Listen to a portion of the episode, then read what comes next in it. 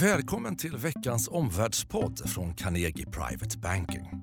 Omvärldsstrategerna Helena Haraldsson och Henrik von Sydow belyser tre händelser inom makro och politik som påverkar de finansiella marknaderna. Välkomna! Det är onsdag idag, 24 maj.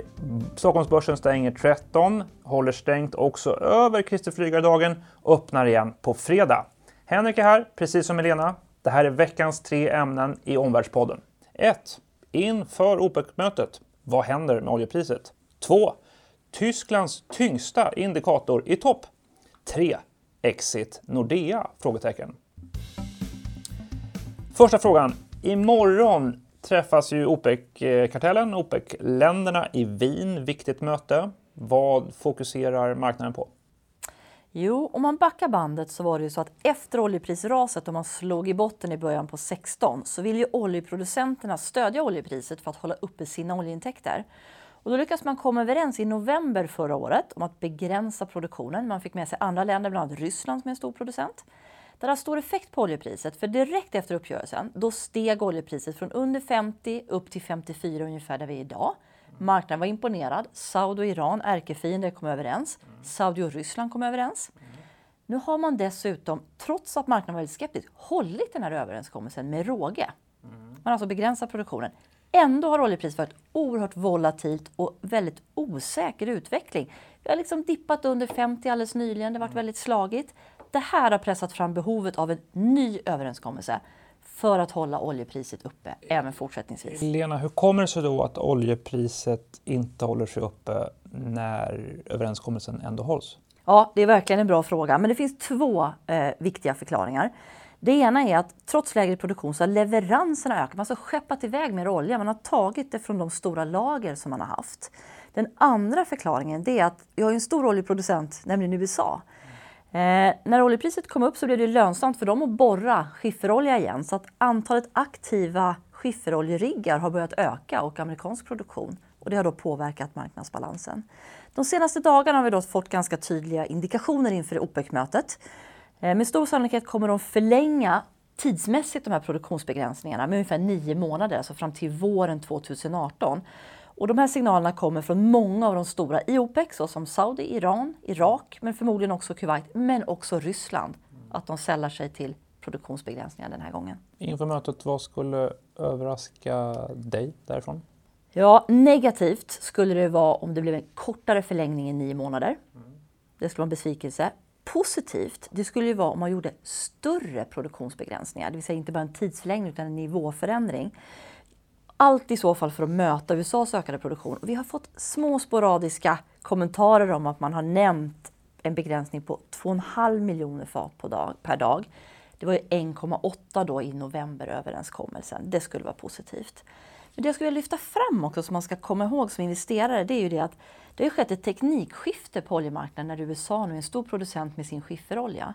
Och teknikskiften gör ofta att marknadsbalansen ändras och det blir svårt att hitta ett nytt jämviktspris. Så det är väl det man letar efter nu då. Vad är slutsatsen för investerare inför mötet? Jo, det är fortfarande så att utbudet är det som avgör oljeprisets nivå snarare än efterfrågan. Alltså, även om OPEC begränsar, vad gör USA? Men också en tydlig slutsats, OPEC-kartellen kontrollerar inte själva oljepriset längre. Inte ens när de är disciplinerade och eniga.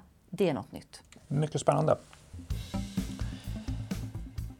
Den andra frågan. Eh, Helena, vi har ju en längre tid haft en positiv syn på Europa och på europeiska mm. börser. Och häromdagen fick vi färska siffror från Tyskland, den största ekonomin. Hur såg de ut? De såg riktigt, riktigt bra ut. Eh, det var ju den tyska IFO-barometern som visade den högsta industrioptimismen på över två och ett halvt decennium, sedan 1991. Men vi fick en annan indikator också, nämligen den bredare europeiska barometern kallad PMI det var den högsta på sex år och där var prognosen ett fall, men det blev en ökning. Så klart imponerande styrka. Den här makrostatistiken, vad betyder det för tillväxt och för investerare? Jo, det jag vill börja med att säga att de här två indikatorerna, PMI för Europa och tyska IFO, det är de mest följda konjunkturindikatorerna i Europa, så de är väldigt viktiga, väldigt tunga. De visar så tydligt nu att industribolagen i Europa de anställer som aldrig förr och det gör konjunkturuppgången mer självgående. Tittar vi specifikt på tyska IFO som är tung så var det både optimismen om dagsläget, alltså nu, hur ser det ut? och framtidstron som förbättrades. Sen kan man ju säga sig då att vad betyder en IFO-barometer på den här dagens höga nivå i siffror?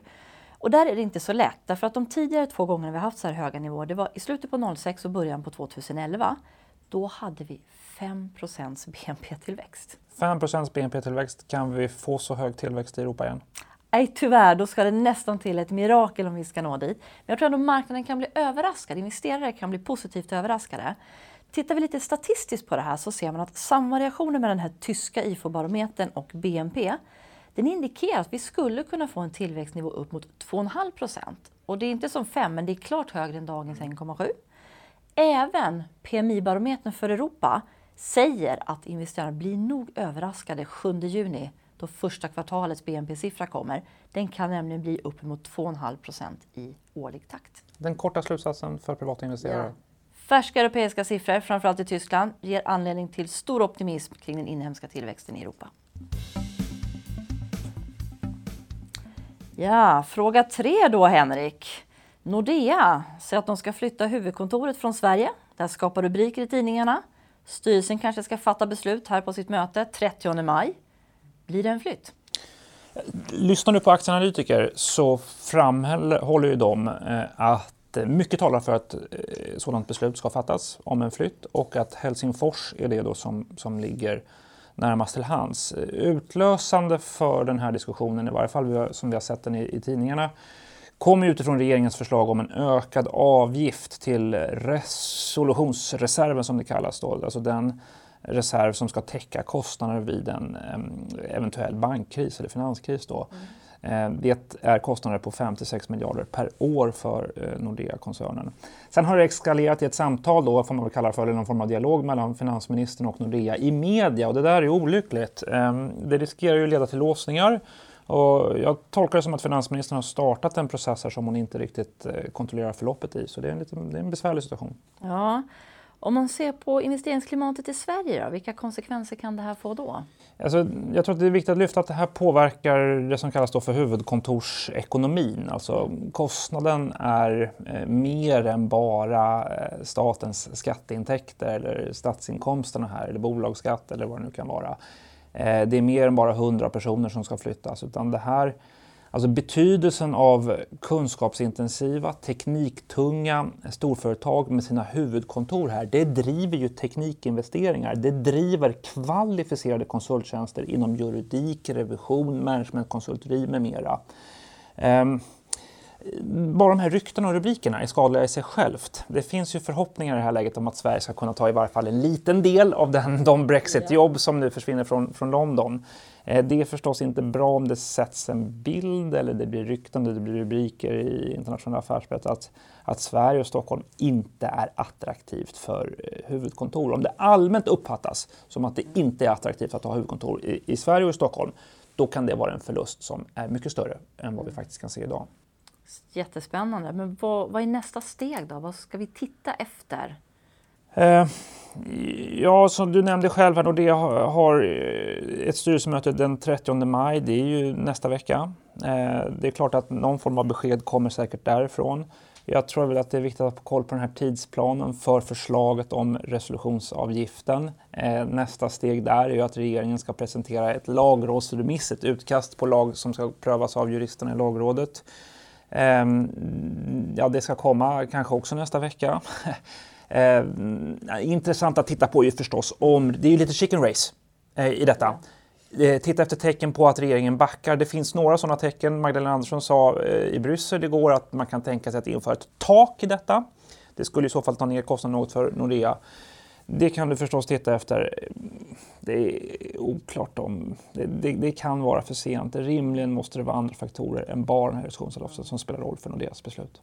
Om vi ska ta en kort slutsats, vad blir den då Henrik? Se upp för uh, rykten och rubriker i internationell affärspress. Om det allmänt är så att det uppfattas som mindre attraktivt att ha huvudkontoren i Sverige, då kostar det mer för svensk ekonomi än vad vi kan se än så länge.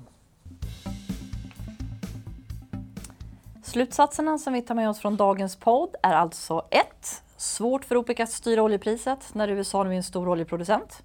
2. Tysk data ger skäl för optimism om Europa. Och 3. Nordea Flytt. Inte bara skatteintäkter utan bilden av Sverige står på spel. I veckan som gick så har vi presenterat Carnegie Private Bankings nya strategirapport, sista etappen? frågetecken. Och vi har faktiskt hunnit träffa över 150 privata investerare här i Stockholm redan. Men turnén med strategiseminarier fortsätter efter helgen. Det är Malmö och Helsingborg på tisdag och det är Göteborg på onsdag. Men tills dess, trevlig Kristi himmelfärdshelg! Tack för att du har lyssnat på Omvärldspodden från Carnegie Private Banking. Vill du veta mer om vad som händer i vår omvärld och få aktuella idéer till affärer? Gå då in på www.carnegie.se veckans viktigaste och prenumerera på vårt nyhetsbrev.